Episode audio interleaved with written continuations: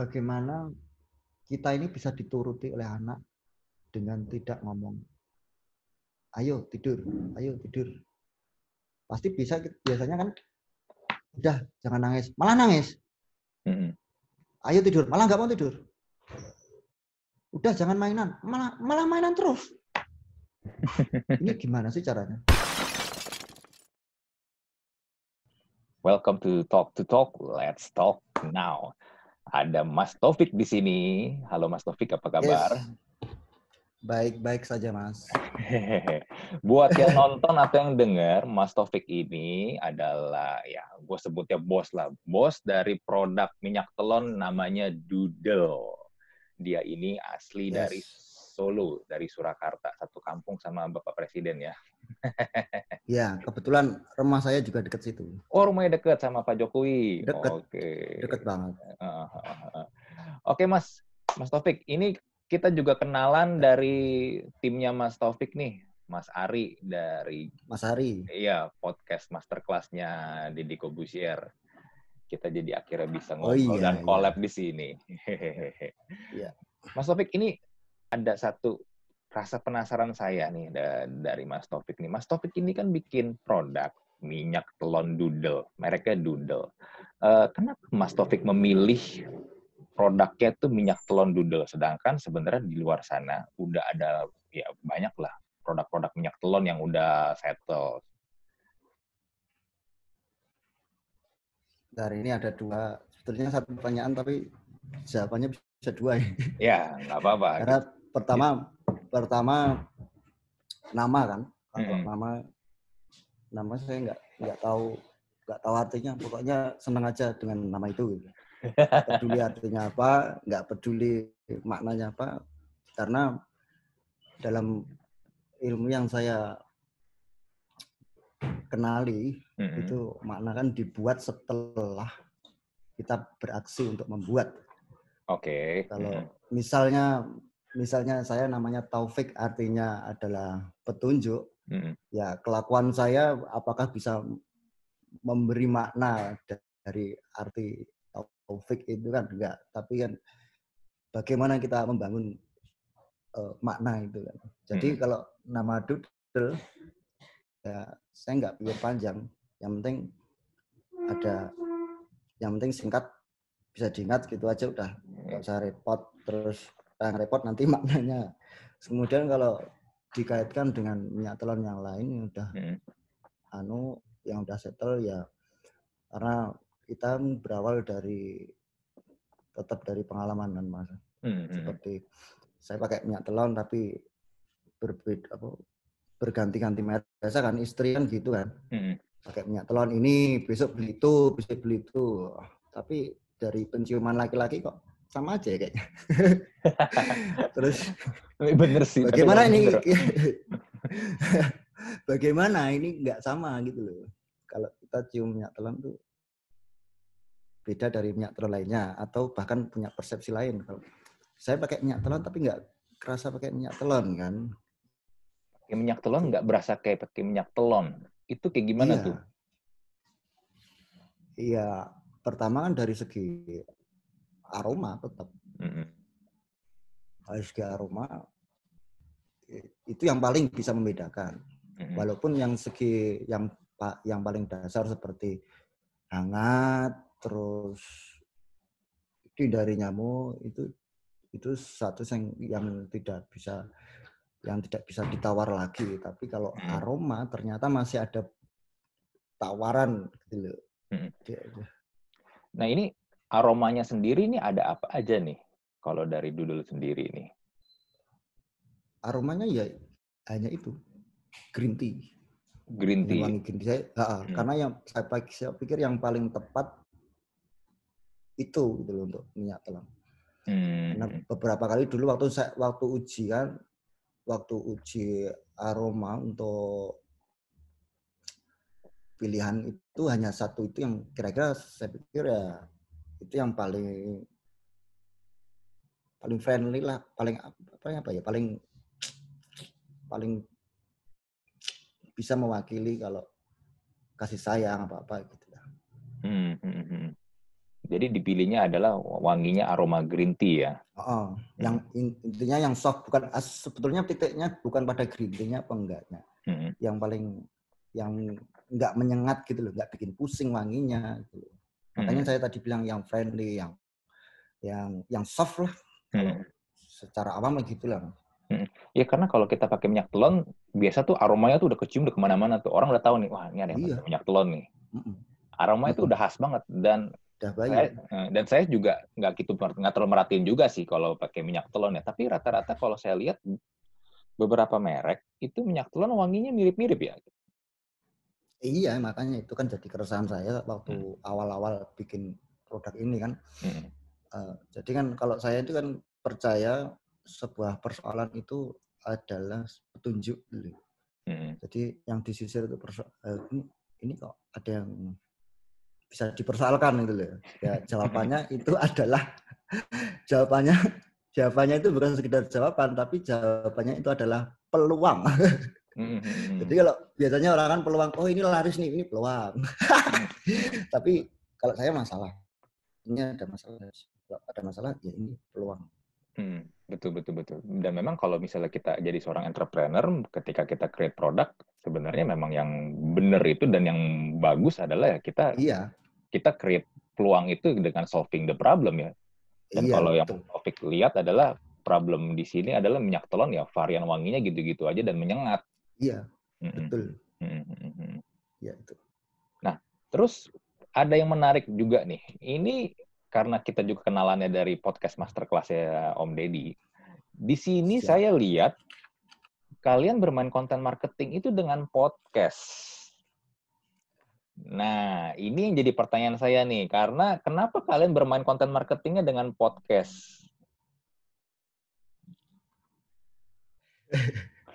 Jadi pertama gini mas ya, mm -hmm. saya ini kan nggak punya pengalaman usaha, nggak punya pengalaman apalah mm tentang entrepreneur. Mm Karena background saya ini hanya lulusan seni rupa. Mm kan jauh kan dari minyak telon. Ya, Tapi betul. terus kemudian uh, marketing yang saya tahu ya bukan hanya jualan. Jualan harsel lah maksudnya. Tapi betul. harus ada kontennya kan gitu. Salah hmm. satu kontennya itu kan konten marketing. Hmm. Menurut saya baca di di marketers dan beberapa seminar marketer itu berbicara tentang konten marketing mm-hmm. dan sebetulnya semua semua produk yang ingin um, meningkatkan brandnya kan pasti mereka juga pakai konten marketing karena sekarang itu dibutuhkan sekali. Betul. karena menurut marketers itu sudah banyak sekali yang menginstal ads blocker kan? Iya betul. Karena buat sebagian orang terutama yang ngerti ya itu kan mengganggu jadinya orang-orang yang bermain Enggak, digital iya. marketing yang main pay pay ads gitu tuh jadinya kesulitan sebenarnya. Makanya kita juga pakai konten marketing untuk untuk solusi itu untuk masalah hmm. kayak gitu hmm. hmm jadi pendekatan yang yang customer sentris bukan produk sentris atau brand sentris apalah namanya Hmm. pakai itu. Uh, sementara kan banyak pilihan konten Betul. marketing. Hmm. Satu artikel atau hmm. atau uh, tips-tips singkat itu. Lima hmm. tips mengatasi apa. Hmm. Hmm. Uh, uh, dari situ saya perhatikan terkait sumber, terkait apa kebenaran itu menurut pribadi kok belum bisa dipertanggungjawabkan. Artinya kalau kita memberi konten marketing harus bisa dipertanggungjawabkan karena ini menyangkut bukan soal produk aja tapi itu bayi. Mm-hmm. Iya kan, akhirnya timbul di masyarakat ini uh, misalkan ya, misal seperti jangan bilang jangan kepada mm-hmm. anak gitu, mm-hmm. jangan bilang jangan. Itu kalau bisa nyisir hasil-hasil dari orang yang men, men, me, mempraktekkan itu sebagian ada yang berhasil sebagian ada malah saya malah anak saya jadi semakin liar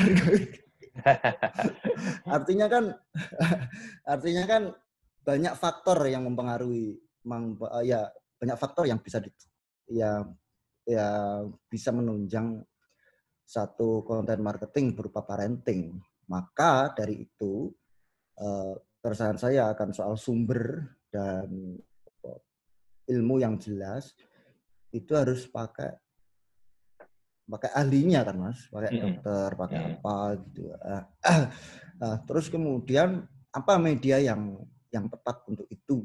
Mm -hmm. Kalau artikel pasti panjang sekali, pasti panjang sekali karena ini menyangkut soal parenting, tapi kita nggak parenting bukan menyajikan kesimpulan dari parenting, tapi juga apa, ilmu yang bisa dipertanggungjawabkan. Maka dari mm -hmm. itu sepertinya media yang tepat itu podcast. ya, makanya kalau kalau mungkin yang yang lihat ya viewer saya masih sedikit mas, hmm. baru segitu. Tapi kalau yang lihat akhir-akhir ini kan seperti ini ikut hype-nya ngetrennya podcast atau apa pasti kan akan menafsirkan begitu. Tapi sebetulnya sudah sejak tahun kemarin hmm. belum belum ramai amat gitu loh, belum ramai di terutama di di luar Jabodetabek itu kan melalui riset dari Mas Ari itu kan hmm. Belum belum terlalu hype tapi di Jakarta itu sudah Raditya Dika atau apa. Waktu itu saya di, diusul itu ya pertimbangan dulu. Tak ya, pertimbangan karena pertimbangan dengan keresahan yang saya rasakan itu oh ini iya tepat ini. Nah, maka dari itu kalau di marketing kaitannya kan itu mas konten marketing. Hmm. tapi kalau kalau kalau di luar itu saya nggak peduli mau viewernya berapa, mau ente ente lihat apa enggak, subscribe enggak, nggak peduli. Yang penting kita ini menyajikan hal yang benar gitu loh, hal hmm. yang patut untuk dipertanggungjawabkan kebenarannya. Kalaupun dianggap salah, hubungi dokternya. ada disclaimernya ya. Iya. Tapi gini loh Mas Taufik. Karena ya bikin podcast itu, membangun podcast itu nggak gampang loh. Itu nggak yang ya, beda beda gini. Kalau mungkin tadi Mas Taufik sempat bilang kalau misalnya kita mainnya di artikel, ya kalau di artikel kita tinggal bikin website, kita tinggal bikin blog, kita ya, ya. banyak nih. Saya saya nggak bisa memungkiri banyak yang melakukan hal ini kan. Mereka susah buat diproduksi artikel kadang-kadang copy paste dari media lain dengan ya, disclaimer sumbernya di mana. Jadi mereka tuh dalam satu hari bisa produksi artikel tuh banyak. Itu kan sebenarnya jauh lebih gampang dan kalau bisa mau narik traffic pun sebenarnya juga jauh lebih mudah. Sedangkan membangun podcast, saya ya sesama sesama orang yang jalanin podcast lah. Bangun podcast itu kan susah loh.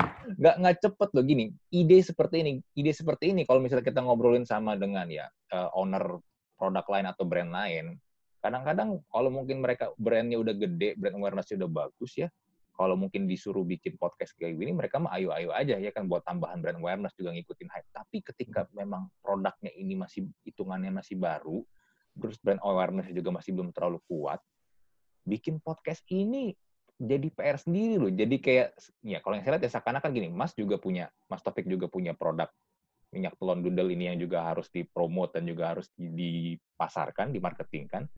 Lalu yang kedua, Mas Topik juga jadi punya PR untuk naikin podcastnya juga kan sebenarnya kan. Ya, walaupun sebenarnya ini, iya. ini ini ini ini iya. sebuah strategi yang ini ya yang saling saling korelasi ya. Ada ada korelasinya. Jadi kan Mas juga bisa uh, mendisplay ini kan uh, brand-brandnya Doodle itu kan di, di podcastnya kan. Jadi ini ini gini gimana mas cara nanti untuk ininya nih untuk melakukan strategi-strateginya nih ya kayak tadi saya bilang ini nggak gampang loh bangun podcast emang nggak gampang pertama sama gini saya, saya kembali dulu ke awal tadi mas ya hmm. saya nggak punya pengalaman marketing nggak punya pengalaman entrepreneur dan kalau dibilang saya entrepreneur ya saya juga nggak setuju karena terus terang aja sampai saya ini kan produk baru. Mm-hmm. Uh, artinya kita ini kan juga belajar untuk untuk begini untuk begitu. Kalaupun misalnya kasarnya gini ya, mm.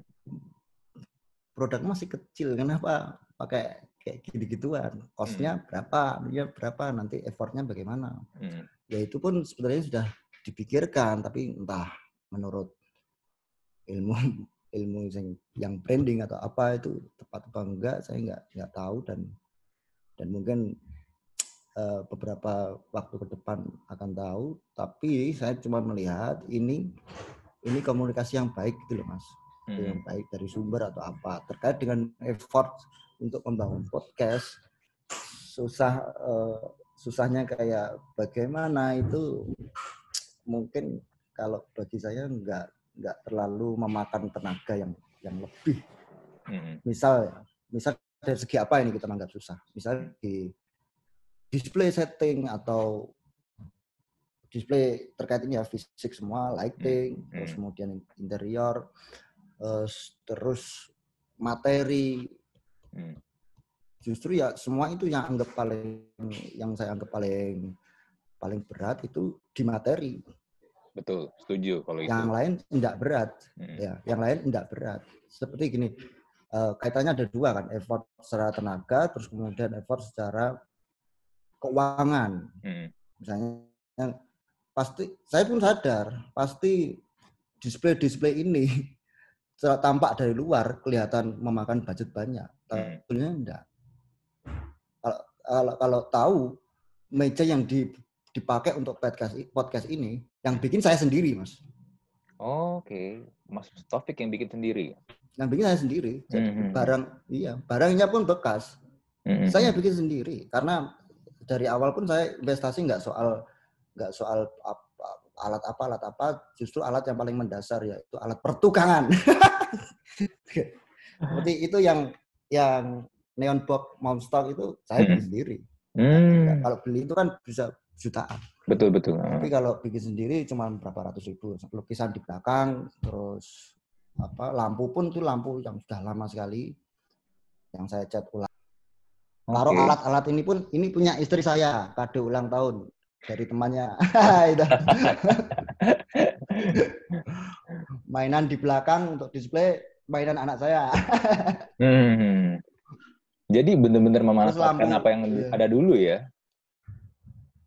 ya iya cuman cuman kan seta uh, kadang-kadang bagi orang lain yang membuat susah itu bukan materialnya tapi nilai nilai materialnya misalnya kita menganggap kayu yang tergeletak di gudang itu tidak berharga dan hmm. kalau ada tukang sampah atau tukang barang bekas itu dijual ke sana tapi kalau saya nggak saya kumpulkan saya uh, ukur meter-meterannya saya kalkulasikan nanti kira-kira ini bisa bikin meja apa, bisa bikin kursi apa. Gitu. Makanya kadang saya minggu atau Sabtu ke sini bikin meja sendiri. Hmm, hmm, hmm, hmm. Jadi memang ini ya, ben, ya kayak tadi saya bilang benar-benar memanfaatkan apa yang ada dulu gitu ya, tanpa perlu ya, ya keluar keluar duit banyak hanya karena buat ya bikin properti sebagus-bagusnya gitu. Iya, nggak harus gitu. Hmm. Tapi kalau saya, saya mungkin mungkin ada yang miss miss ya mas dari masuk pertanyaan Iya nggak sih? Kayak uh, kayak susah susahnya dulu Sebenarnya gini sih, ya satu memang membangun podcast itu kadang kan orang berpikir kalau podcast itu harus ada studionya, ya kan. Lalu ya. juga dengan peralatan recordingnya yang bagus. Ya. Jadi kalau misalnya mau pakai ya. kamera, kamera juga yang bagus, ya. Bagus. Nggak nggak salah, buat saya juga nggak salah. Nggak salah tapi ya itu balik lagi kayak tadi pembahasan kita di awal membangun podcast ini kan susah dan di awal-awal itu kan nggak ada duitnya sebenarnya kan. Gak ada. Iya, iya bener kan nggak ada duitnya kan. Duit itu duit andai kan dapat duit pun juga dikit. Beda kalau misalnya kita artis atau public figure ya itu itu lain cerita ya. Ya sebenarnya ya. memang kalau tadi Mas Taufik juga bilang paling susah itu materinya itu juga saya rasakan sih mencari materi ide kreatifnya itu memang jauh lebih susah dan mencari orang yang tepat untuk diajak berdiskusi dan ngobrol itu yang susah juga menurut saya. Yes, mm-hmm. yes, yes. Itu pun juga misalnya dokter, pak, mm-hmm. dokter yang sering kita undang di sini itu rata-rata pertama kan pasti etika kita kan mau tidak membicarakan ini, terus kemudian yang kedua kira-kira fee-nya berapa kan gitu. Hmm. Tapi saya nggak tahu semuanya dari waktu dulu sampai sekarang pasti mereka gini, alah nggak usah dipikir itu mas. seikhlasnya mas apa mas pasti gitu walaupun kita juga kasih Hmm. untuk etika kan Iya, Gitu. betul. jadi nggak terlalu nggak terlalu membuang banyak duit lah di situ mas Mm-mm. cuman et- m- materi itu loh yang makanya Ari Ari itu juga pusing soal materi Pak, yang penting kita share ilmu aja nanti yang di atas yang membalas. Mm-mm.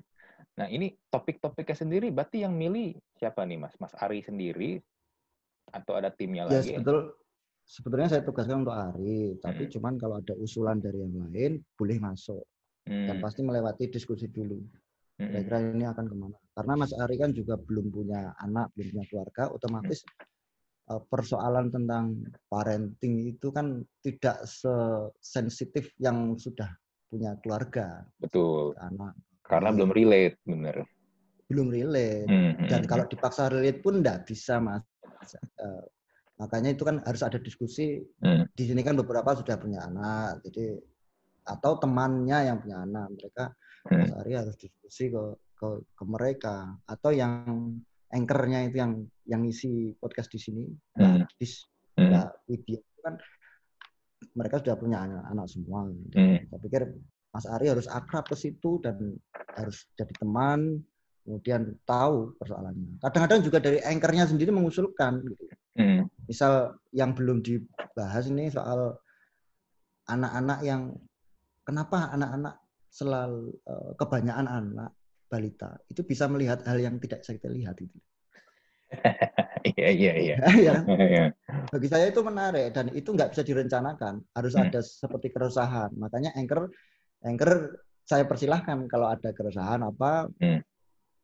bisa dimasukkan ke podcast karena Hmm. itu sebenarnya fakta yang nggak pernah dijelaskan secara ilmiah Hmm, atau kalau nggak bisa dijelaskan secara ilmiah ya udah ngobrol aja karena Betul. itu bagian dari persoalan parenting kan begitu hmm, setiap orang tua pun akan berpikir apa anak saya indigo apa apa ini biasa aja pasti dia menghubungi dukun menghubungi kiai atau apa ya.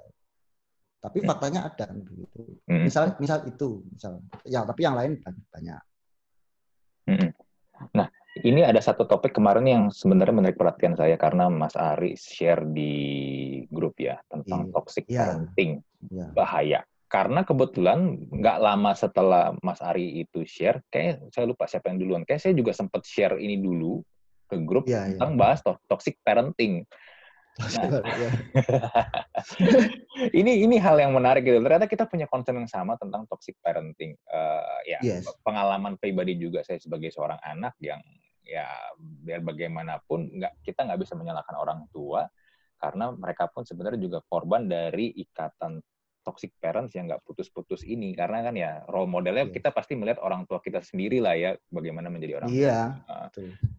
Ini ini sebenarnya topik yang menarik nih Mas. Ini kenapa akhirnya Mas angkat juga? Apakah Mas juga punya ya Mas Topik juga punya concern yang sama atau mungkin punya pengalaman yang sama juga? Pas, ya pasti mas. Mm, Tak- saya pikir setiap anak akan begitu karena beda masa ya mm, antara orang tua dulu sama anak-anak sekarang itu kan sepertinya struktur mikirnya udah udah beda gitu loh. mm, Mas seperti saya kan keluarga saya kan keluarga PNS semua dari Hmm. mulai kakek dari sampai adik saya sampai orang tua saya PNS dan mm, tentunya saya pun juga diharapkan itu dan tentunya saya masuk seni rupa itu bukan perjuangan yang mudah. Seperti nggak boleh masuk seni rupa mau jadi apa gitu. jadi orang tua itu punya stereotip atau role modelnya sendiri mm, dan diterapkan ke anaknya. Padahal anaknya juga punya sendiri mm, tujuan hidupnya. Kamu jadi apa? Saya kerja yang saya senangi gitu loh kan. Kalau kalau kalau, kalau anak gitu. Orang tua pun begitu anakku kerja yang seperti yang saya senangi juga. Kamu harus jadi guru. Iya kamu jadi guru. Mm, saya sebetulnya nggak mau jadi guru karena nurut orang tua. Tapi kalau saya kebetulan di, di dibesarkan dengan keras jadi seperti yang balik ke orang tua saya sendiri. Kalau orang tua punya punya keputusan apa untuk anaknya kalau saya nggak setuju ya ya ya pasti ribut gitu loh pasti ribut. Dan dan saya harus menang. Nah, toxic parenting sebetulnya yang mengusulkan saya, Mas. Hmm, hmm, hmm, hmm. Terutama soal ini pengalaman pertamanya itu pengalaman waktu saya punya anak pertama ya. Hmm. punya anak waktu baru masih bayi lah. Hmm. Itu pasti orang di sekitar begitu. Kamu kayak ini aja, eh, jangan digituin, nanti bisa gini. Kok digendong terus, nanti nangis, nanti gendongan, nanti minta digendong terus. Hmm. Oh, dikasih kipas angin biar enggak ini, ini macam-macam lah mas. Jadi ada- seperti, nggak ada habisnya ya? Eh, kalau udah punya anak belum mas? Eh, saya belum punya anak. Kalau kalau panjenengan sudah punya anak, itu akan merasa nggak enak banget, nggak enak banget itu.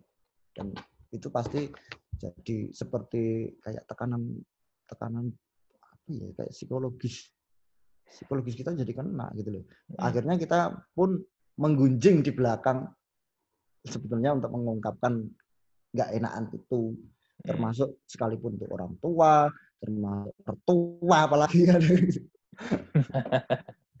apalagi yang tinggal di rumah mertua, wah pasti itu akan sangat merasakan hal-hal semacam itu. Hmm. Jadi kan kalau saya dibagi dua, toxic parenting yang bukan orang dari orang tua, dan toxic parenting yang dari teman-teman sekitar. Hmm. atau oh, itu itu. Kalau kalau parentingnya atau toxic parenting yang dari orang tua itu saya pikir semua semua anak begitu kan. Makanya di, dibahas sepertinya menarik. Dan tidak peduli berapa yang view nggak peduli tapi faktanya ada gitu loh Iya, memang faktanya bukan berarti ada hanya sekedar ada mas. Banyak Ada, ternyata. iya iya. Iya betul betul betul. Banyak. Semua orang makan ya? Hampir semua orang hampir orang semua orang merasakannya itu loh. Iya. Ten- tentang toxic parenting ya. Tapi back again nggak bisa menyalahkan orang tua kita. Karena bisa. karena sometimes sometimes ya mas. Sometimes ini sesuatu hal yang kita kadang nggak sadar loh. Kita hanya melihat oh ternyata orang tua kita mendidik anak kayak begini. Berarti kalau saya nanti udah punya anak mendidik anaknya kurang lebih modelnya kayak begitu. Iya iya pasti ya gitu.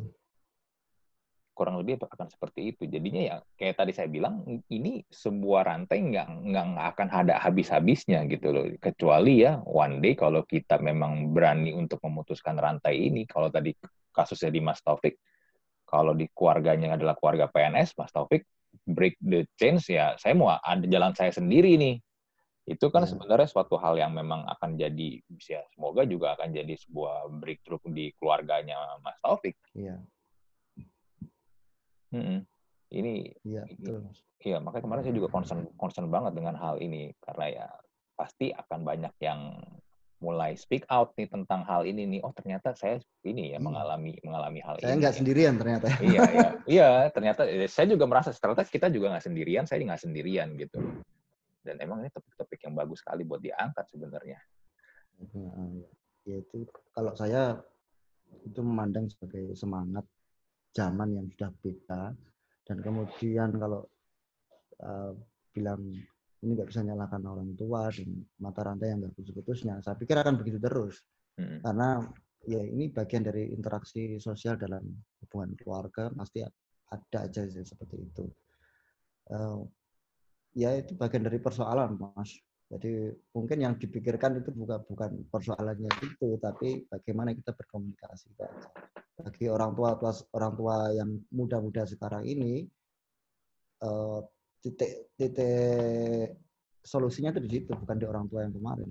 Orang tua yang sekarang yang seumuran saya seumuran yang di atas saya sedikit di bawah saya ini kan udah punya anak. Pastinya kalau eh, dengan anak ya bagaimana supaya tidak terlalu toksik lah sangat toksik itu janganlah karena saya- adik saya gitu adik saya kan ya guru juga Hmm. akhirnya jadi guru padahal nggak mau sebetulnya Hmm. sama seperti suaminya adik saya kan juga gitu. Akhirnya nggak mau. Tapi karena ya dari mertuanya adik saya juga PNS, sama sama PNS semua. Kalau seperti Anda tidak bisa keluar dari tradisi. Tradi- uh, susah keluar dari tradisi. Hmm. Nah, Mas Taufik Kalau enggak, anak berapa enggak. nih? Baru satu. Oh, baru satu. Oke, cowok, cewek? Cowok. Hmm, hmm. Ya gitu. Anak saya pun saya terapkan gitu, Mas. Kalau senangnya apa, saya belikan. Hmm. Duit saya habis nggak apa-apa. Senangnya robot, saya belikan robot. Itu mainan sampai dua lemari mainan. mainan semua. Hmm, hmm.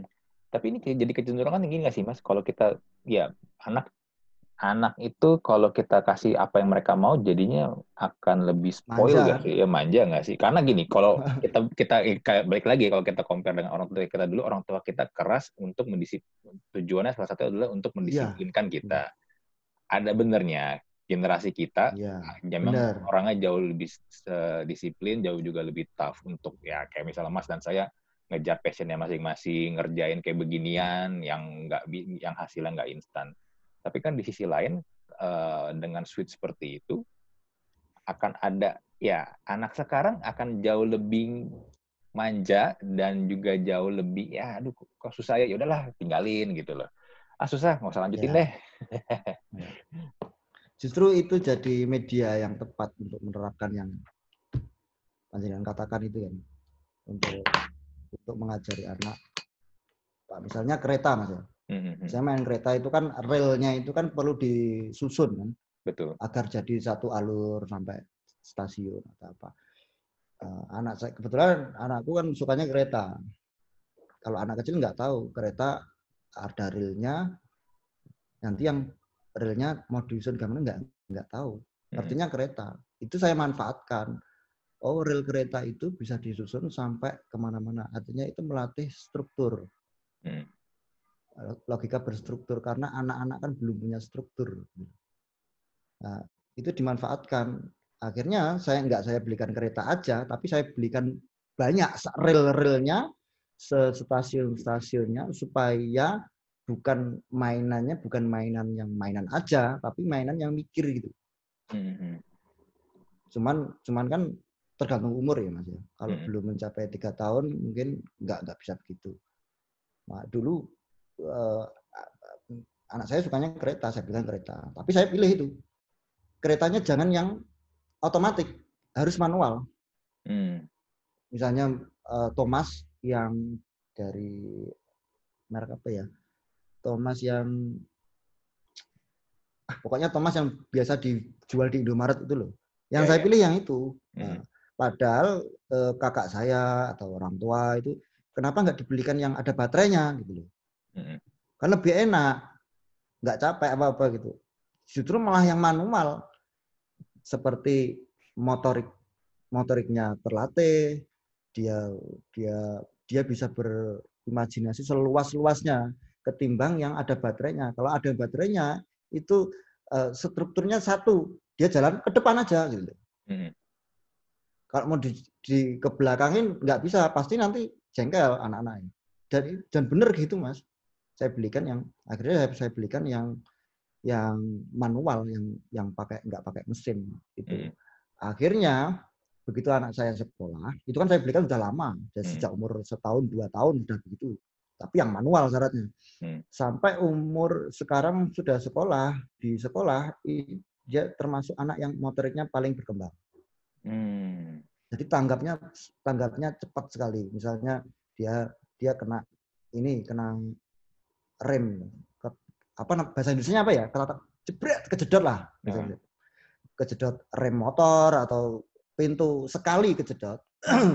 Setelah itu refleksnya cepat gitu loh. Termasuk ngomong. Termasuk ngomong. Anak saya ini nggak nggak pernah namanya apa ya? Kalau bahasa Indonesia apa ya Mas ya? pelo itu ada nggak biasanya?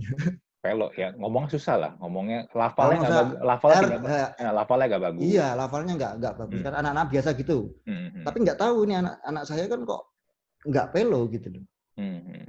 R ya R dari dulu, hmm. dari dari umur dua tahun R ya R dan dan akibat akibat mungkin dari itu ya dari seremeh mainan manual itu sampai sekarang uh, refleksnya itu sampai anak saya nggak pernah ngompol kalau ke mana.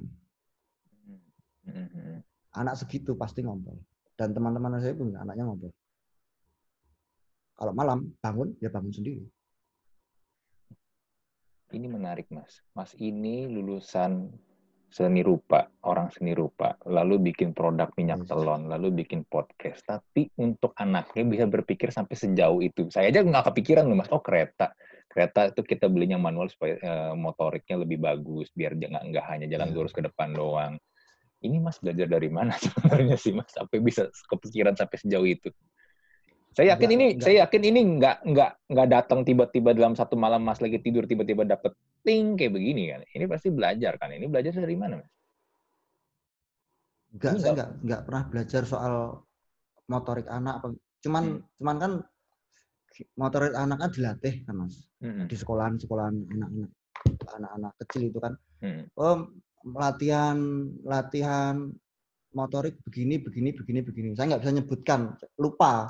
Tapi yang jelas eh, secara umum itu melatih gerakan tangannya lah apa supaya tanggap supaya apa karena pas saat itu saya belum punya anak kekurangan saya itu gitu kalau pegang apa pasti jatuh jatuh dan penilaian penilai, penilaian dari sekolahnya itu motoriknya nggak bagus Mm-mm. karena tangkap tangkap tangkap itu nggak nggak nggak sesuai harapan misal pegang HP dikasih HP pasti jatuh Mm.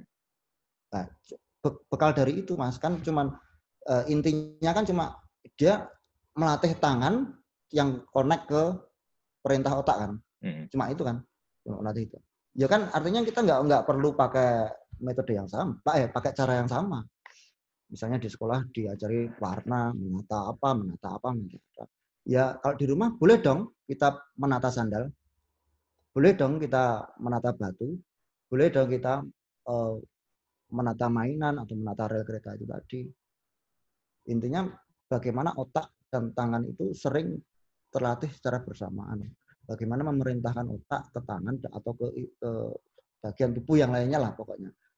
Entah itu dengan mainan karena anakku suka suka kereta, ya ya udah medianya kereta yang dia sukai. Karena kalau nggak dia sukai, ya perintah otak ke tangannya nggak nggak nggak sesering yang dia sukai gitu loh.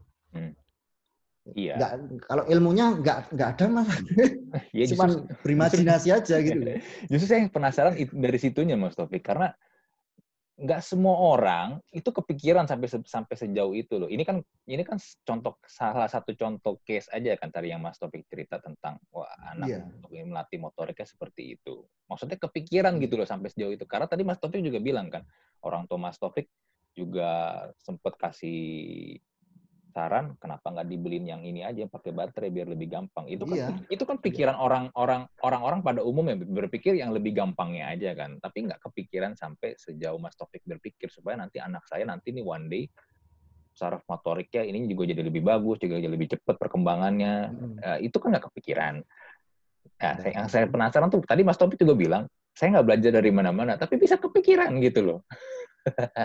Saya- gimana mas ya? Nggak kalau secara ilmu nggak nggak bisa saya nggak bisa memberi pertanggungjawaban tapi cuman nggak tahu lah mas pokoknya pokoknya asal ada imajinasi aja rampung pe- pegangannya cuman pada salah satu pernyataan Einstein yang bilang knowledge eh, imajinasi apa ya imajinasi itu lebih baik daripada ilmu pengetahuan gitu loh.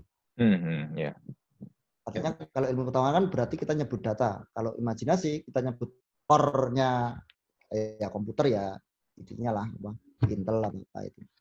Hmm, hmm, hmm, hmm. Berbekal dari itu aja.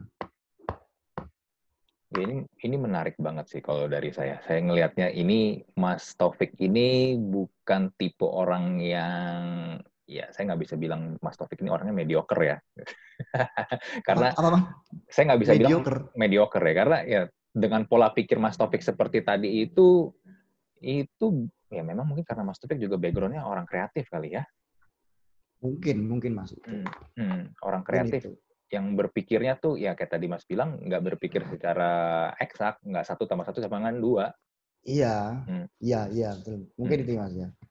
Mungkin itu yang jadi jadi dasar yang, yang paling mendasar.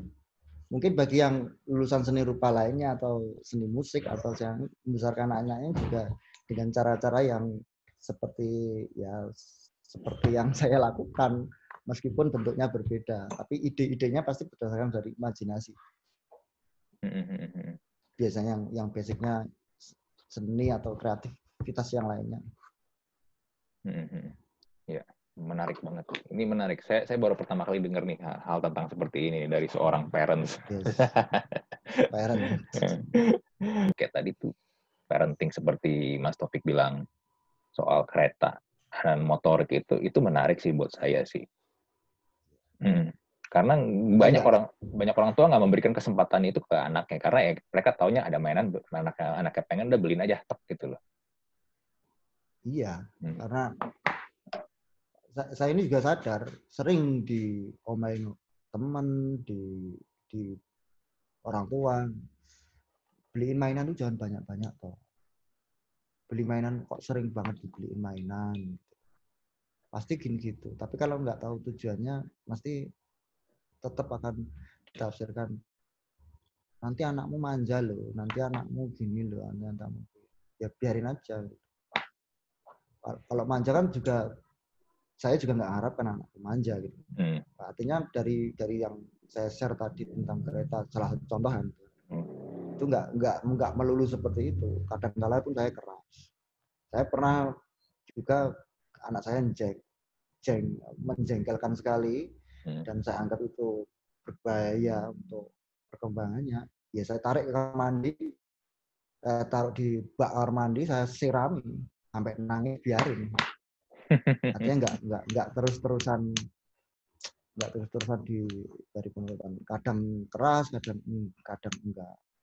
Malah saya ini lagi menerapkan meng, anu, apa ini ya, bagaimana kita ini bisa dituruti oleh anak dengan tidak ngomong. Ayo tidur, ayo tidur. Pasti bisa biasanya kan udah jangan nangis, malah nangis. Ayo tidur, malah nggak mau tidur. Udah jangan mainan, malah malah mainan terus. Ini gimana sih caranya? Ibunya pun gitu, ibunya ibunya juga jengkel kadang-kadang ya marah kalau sudah sudah capek kan. Tapi coba saya beri pendekatan yang lebih lebih mencintai gitu. Lebih mencintai saya.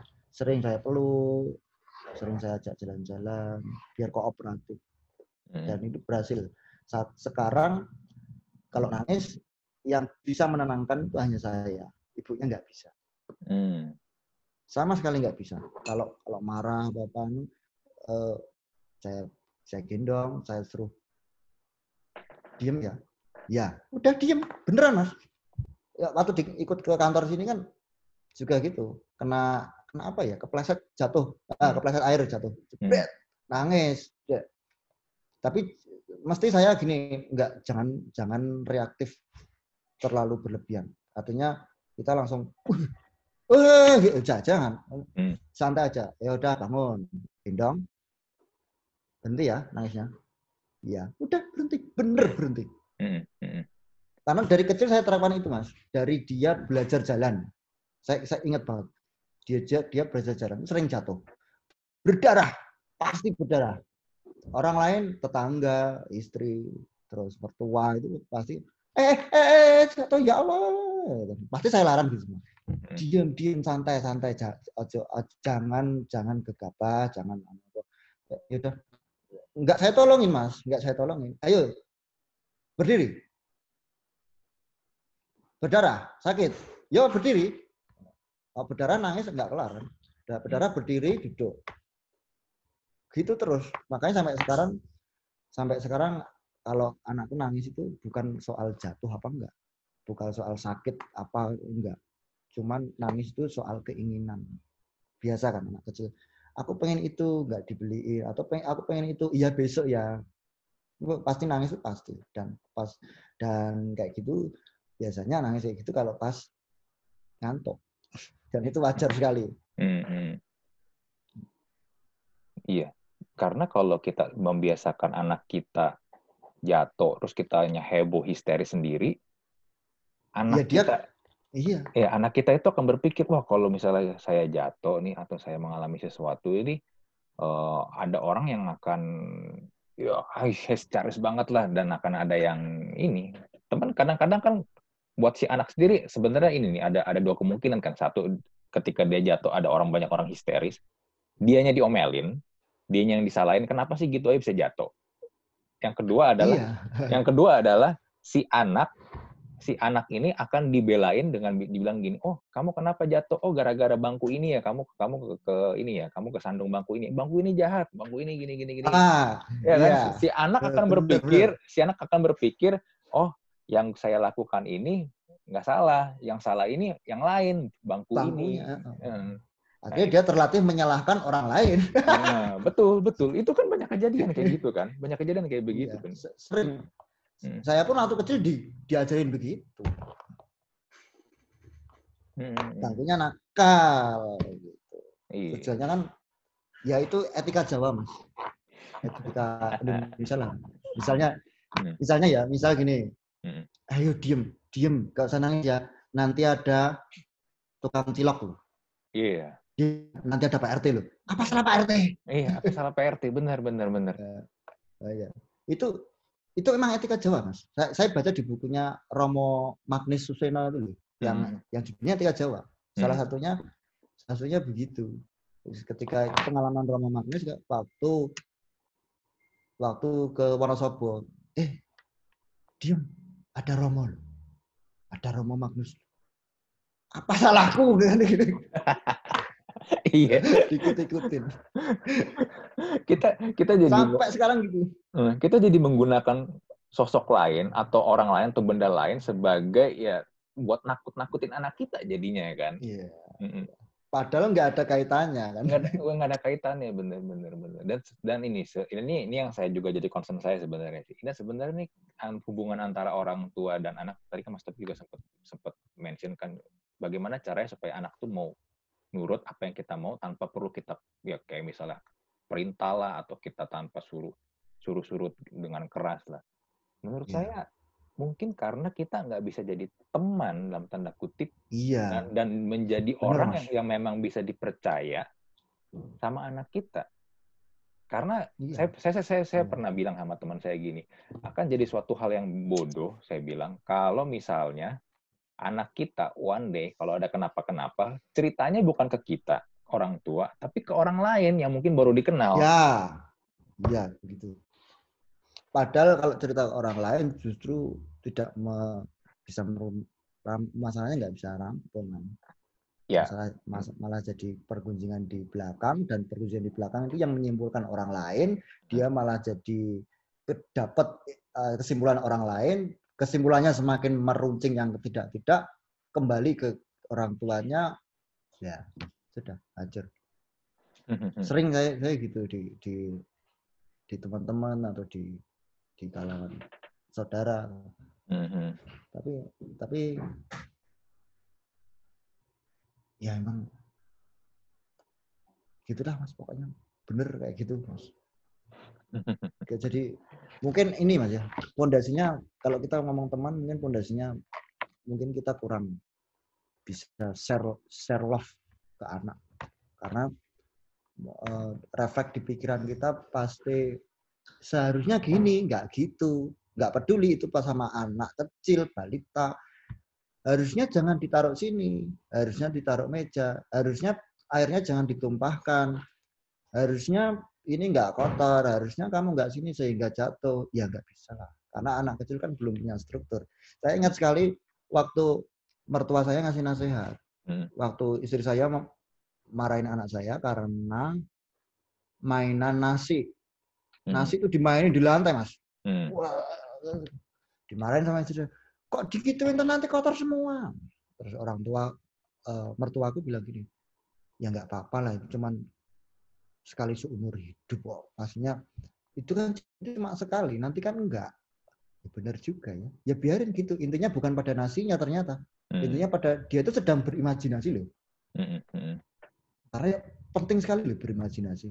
E, seperti seperti tadi kereta tadi tanpa tanpa pengetahuan apa apa enggak pengetahuannya juga enggak dalam-dalam banget. Tapi work gitu loh mas kok work berfungsi lah Hmm. eh, berfungsi lah bekerja dengan baik Uh, uh, uh, kalau bagi saya paling penting waktu kecil imajinasi is everything Mm-mm.